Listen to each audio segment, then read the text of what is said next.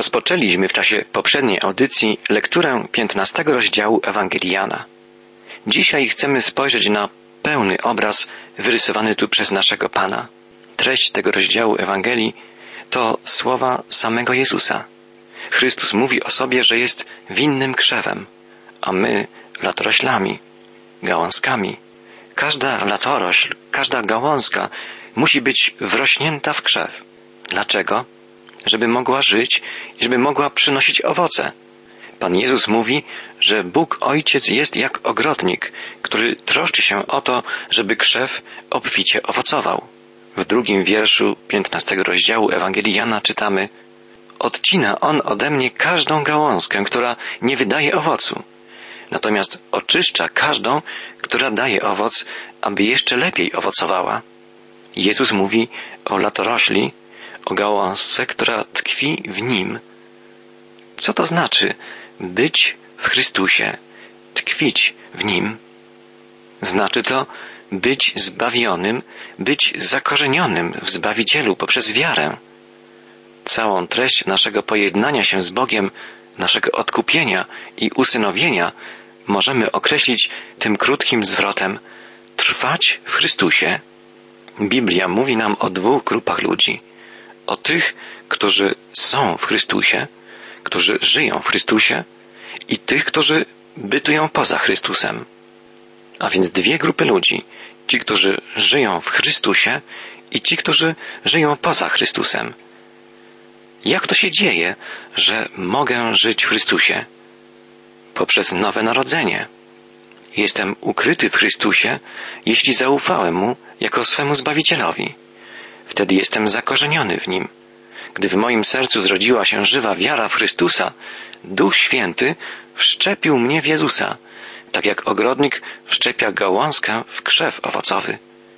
Tak każdy wierzący człowiek zostaje wszczepiony w ciało Chrystusa. Pan Jezus mówi o gałązkach wszczepionych w Niego. Mówi więc o ludziach odrodzonych, odkupionych przez Niego, o ludziach, którzy zaufali Mu i dzięki temu rozpoczęli nowe życie z Nim i w Nim.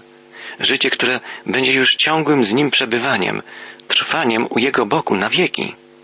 Pan Jezus mówi o owocowaniu, o przynoszeniu owoców. Słowo owoc pojawia się w tej wypowiedzi Jezusa aż sześciokrotnie. Jak zauważymy wkrótce, Jezus mówi o trzech stopniach przynoszenia owocu. Po pierwsze, po prostu o owocowaniu, potem o obficzym owocowaniu i o wielu owocach, czyli o bardzo obfitym owocowaniu. Jezus mówi, że latorośle, które nie przynoszą owocu, zostaną odcięte. Dalej, w wierszu szóstym czytamy Kto nie trwa w społeczności ze mną, zostanie odrzucony jak gałązka i uschnie. Potem zbiorą je i wrzucą do ognia, gdzie spłoną. W tym obrazie niektórzy interpretatorzy widzą możliwość całkowitego odłączenia od Chrystusa chrześcijanina, a więc człowieka wierzącego, który nie przynosi w swoim życiu owoców. Człowiek taki utraciłby dar zbawienia otrzymany od Chrystusa i byłby zgubiony. Inni bibliści wiążą ten obraz nie z możliwością utraty zbawienia i całkowitego potępienia, ale z procesem uświęcenia, widząc tutaj działanie Pana, mające spowodować, że chrześcijanie, latorośle, w efekcie będą przynosić obfitszy owoc po przejściu przez ogień doświadczeń i prób. Zastanówmy się, czym są owoce, o których mówi tutaj Jezus. Biblia mówi o owocach Ducha Świętego, które powinny występować w życiu człowieka wierzącego. O tych owocach mówi tu Jezus. Apostoł Paweł w swym liście do Galacjan definiuje owoc Ducha Świętego. Pisze, owocem zaś Ducha są miłość, pokój, radość, cierpliwość, uprzejmość, dobroć, wierność, łagodność i samoopanowanie. Te wartości powinny cechować życie człowieka wierzącego. Więź z Chrystusem powinna być widoczna także w życiu modlitewnym chrześcijanina. Czytamy o tym w wierszu siódmym. Jezus mówi, jeśli będziecie trwać ze mną w społeczności, wierni moim słowom, to spełni się wam wszystko, o co poprosicie. Wspaniała obietnica odnośnie modlitwy dla człowieka, który trwa w Chrystusie. Owoce życia chrześcijanina powinny być obfite, mówi Jezus. Chwała mojego Ojca okaże się tym, że wydacie obfity owoc, stając się moimi uczniami. Tak czytamy w wierszu ósmym, a w jedenastym wierszu piętnastego rozdziału Ewangelii Jana czytamy, że powinno to być życie radosne. To wam powiedziałem, aby radość moja była waszą radością i aby radość wasza była pełna, mówi Jezus. Tak, życie chrześcijanina obfitujące w owoce Ducha Świętego jest życiem radosnym i powinno też być w dobrym, głębokim sensie życiem zaraźliwym.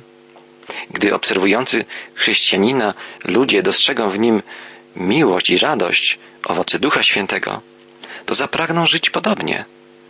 Każdy człowiek pragnie miłości. Każdy chciałby przeżywać radość. Możemy zapytać siebie samych, czy nie chcemy być kochanymi? Czy nie chcemy być szczęśliwi? Wszyscy chcemy być szczęśliwi i kochani. Problem w tym, że wszyscy chcielibyśmy być kochani, ale nikt z nas nie czuje się powołany do tego, żeby kochać. Wszyscy chcielibyśmy otrzymywać miłość, ale nie ma jej kto dawać.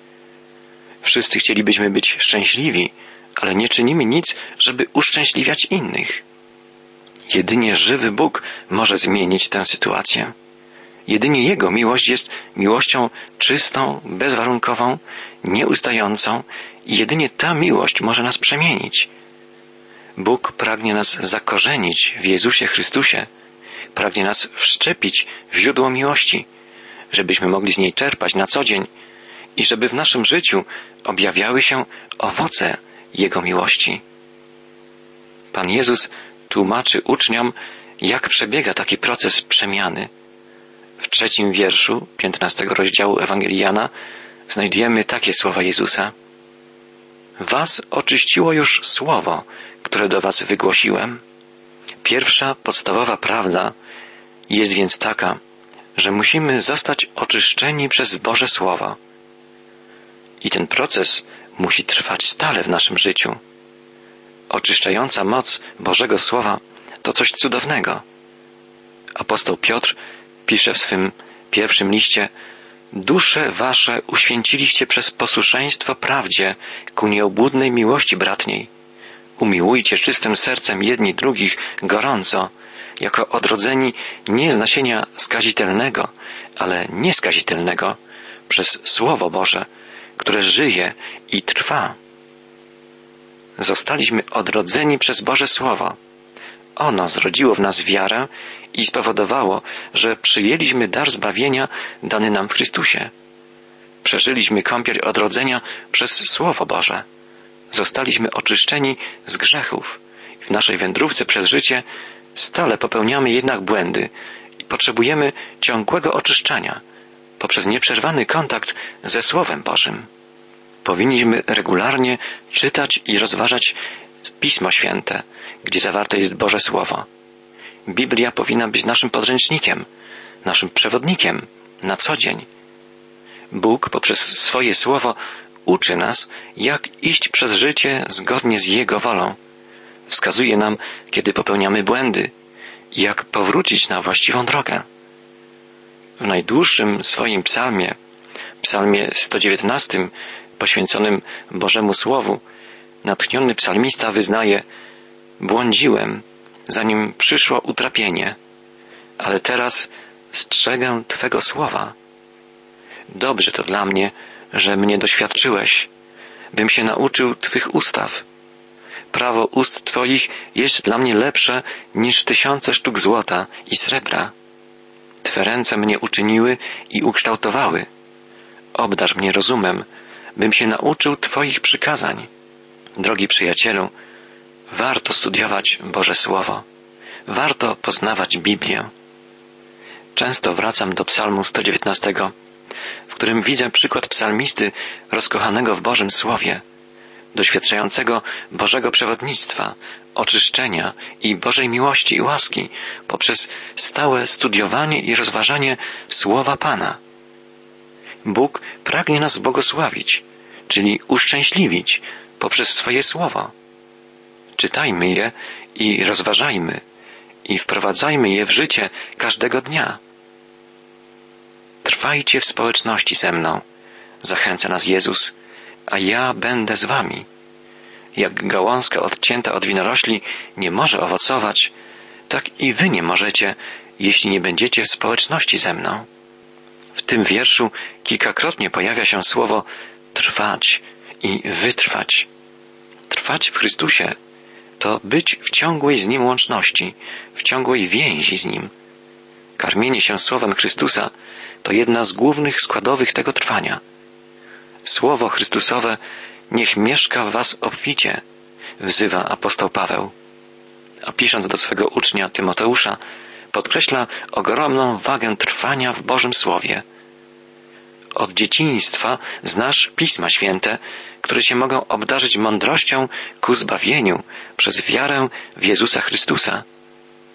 Całe Pismo przez Boga jest natchnione i pożyteczne do nauki, do wykrywania błędów, do poprawy, do wychowywania w sprawiedliwości, aby człowiek Boży był doskonały, do wszelkiego dobrego dzieła przygotowany. Tak pisze apostoł narodów do swego ukochanego ucznia Tymoteusza. Ale są to słowa skierowane do każdego z nas. Nie możemy trwać w Chrystusie bez poznawania i przyjmowania Jego słowa. Nie możemy być czyści, nie możemy stanąć przed Bogiem bez doświadczenia oczyszczającej mocy Jego słowa. Musimy być oczyszczani przez Boże Słowo na co dzień. Drugim ważnym elementem naszego trwania w Chrystusie jest modlitwa. Musimy stale rozmawiać ze swoim Panem. Musimy nieprzerwanie wyznawać Mu wszystkie nasze uchybienia. Pewnego razu wielki kaznodzieja Spurgeon zatrzymał się na ulicy, zdjął kapelusz i modlił się. Jeden z jego współpracowników widział to i zapytał go później, dlaczego tak postąpił. Spurgeon odpowiedział, w moim umyśle pojawiła się zła myśl. Poczułem, że pomiędzy mną a moim Panem od razu pojawiła się chmura. Musiałem natychmiast wyznać Jezusowi swój grzech. Poprosiłem Go, żeby mi przebaczył i żeby mnie oczyścił. Tak, potrzebujemy wyznawania swoich grzechów na co dzień. Jeśli pragniemy trwać w społeczności z Jezusem, potrzebujemy ciągłej łączności z Nim w szczerej modlitwie. Żeby trwać w Chrystusie, musimy także przestrzegać Jego przykazań. Czytamy w wierszu dziesiątym gdy będziecie przestrzegać moich przykazań, wtedy wytrwacie w miłości do mnie. Tak jak ja zachowałem przykazania mojego Ojca i trwam w miłości do Niego. A w wierszu czternastym czytamy Jesteście moimi przyjaciółmi, jeśli postępujecie zgodnie z moimi przykazaniami. Pan Jezus daje nam tutaj za przykład siebie samego. Mówi, że tak jak On zachowuje przykazania swego Ojca, tak my powinniśmy zachowywać Jego przykazania, Jego słowa. Tak jak On okazuje swemu Ojcu posłuszeństwo, tak my powinniśmy być posłuszni Jemu. I co najważniejsze, Jezus obiecuje, że wtedy będziemy doświadczać Jego miłości, tak jak On doświadcza miłości Ojca. Co więcej, Jezus mówi, że wtedy staniemy się Jego przyjaciółmi. Pomyślmy, co za wspaniały przywilej być przyjacielem Jezusa Chrystusa. Czy jednak zasługujemy na to, żeby Jezus nazwał nas przyjaciółmi?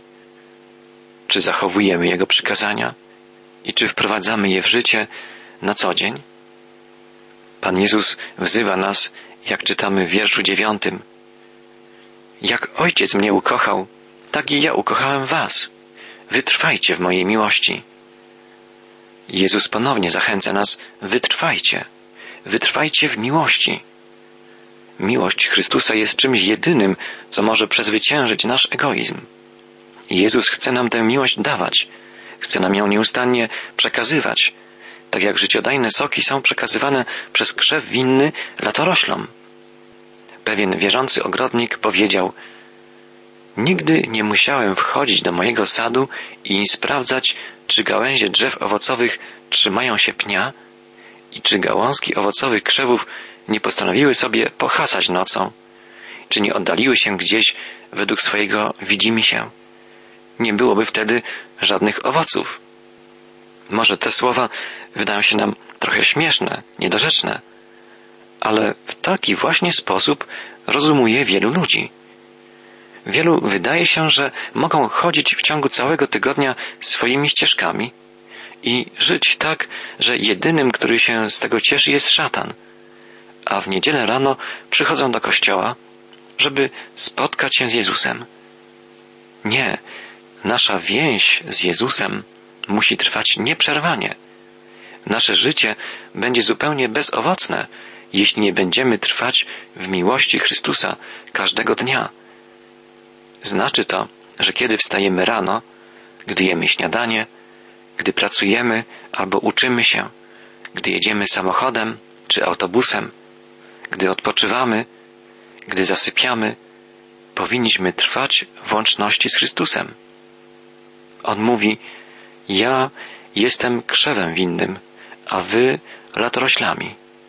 Kto trwa w społeczności ze mną, jak ja z nim, ten wydaje obfity owoc. Beze mnie niczego nie dokonacie.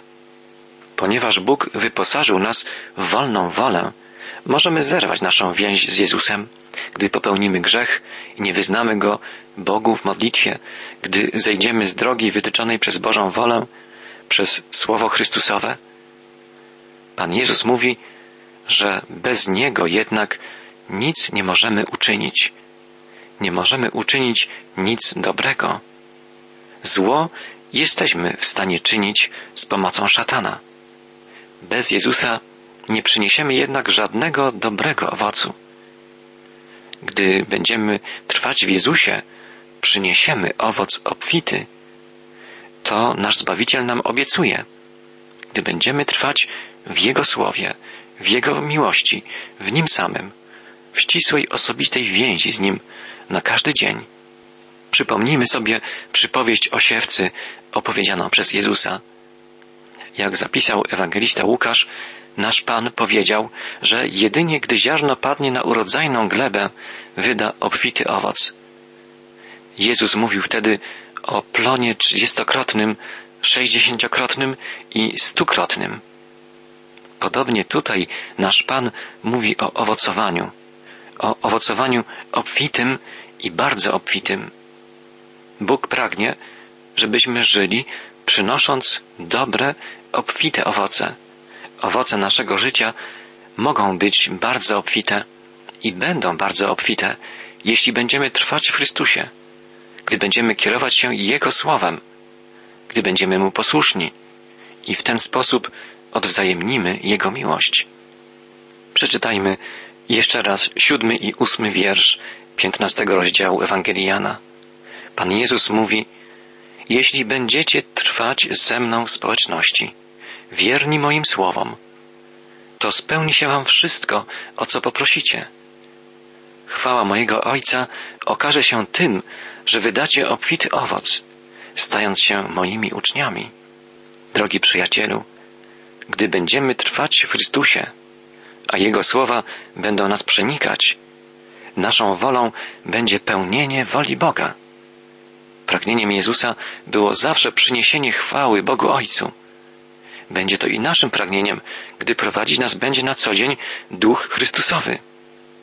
Nie będziemy wtedy w modlitwie prosić o spełnienie naszych egoistycznych pragnień, ale o to, żeby Bóg wziął sobie z naszego życia chwałę. Wtedy zakosztujemy cudownej łączności z Panem. Będziemy trwać we wspólnocie miłości, miłości Chrystusowej.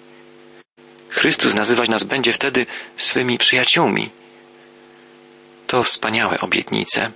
Nie ma większej radości nad tę, którą daje osobista więź z Jezusem Chrystusem.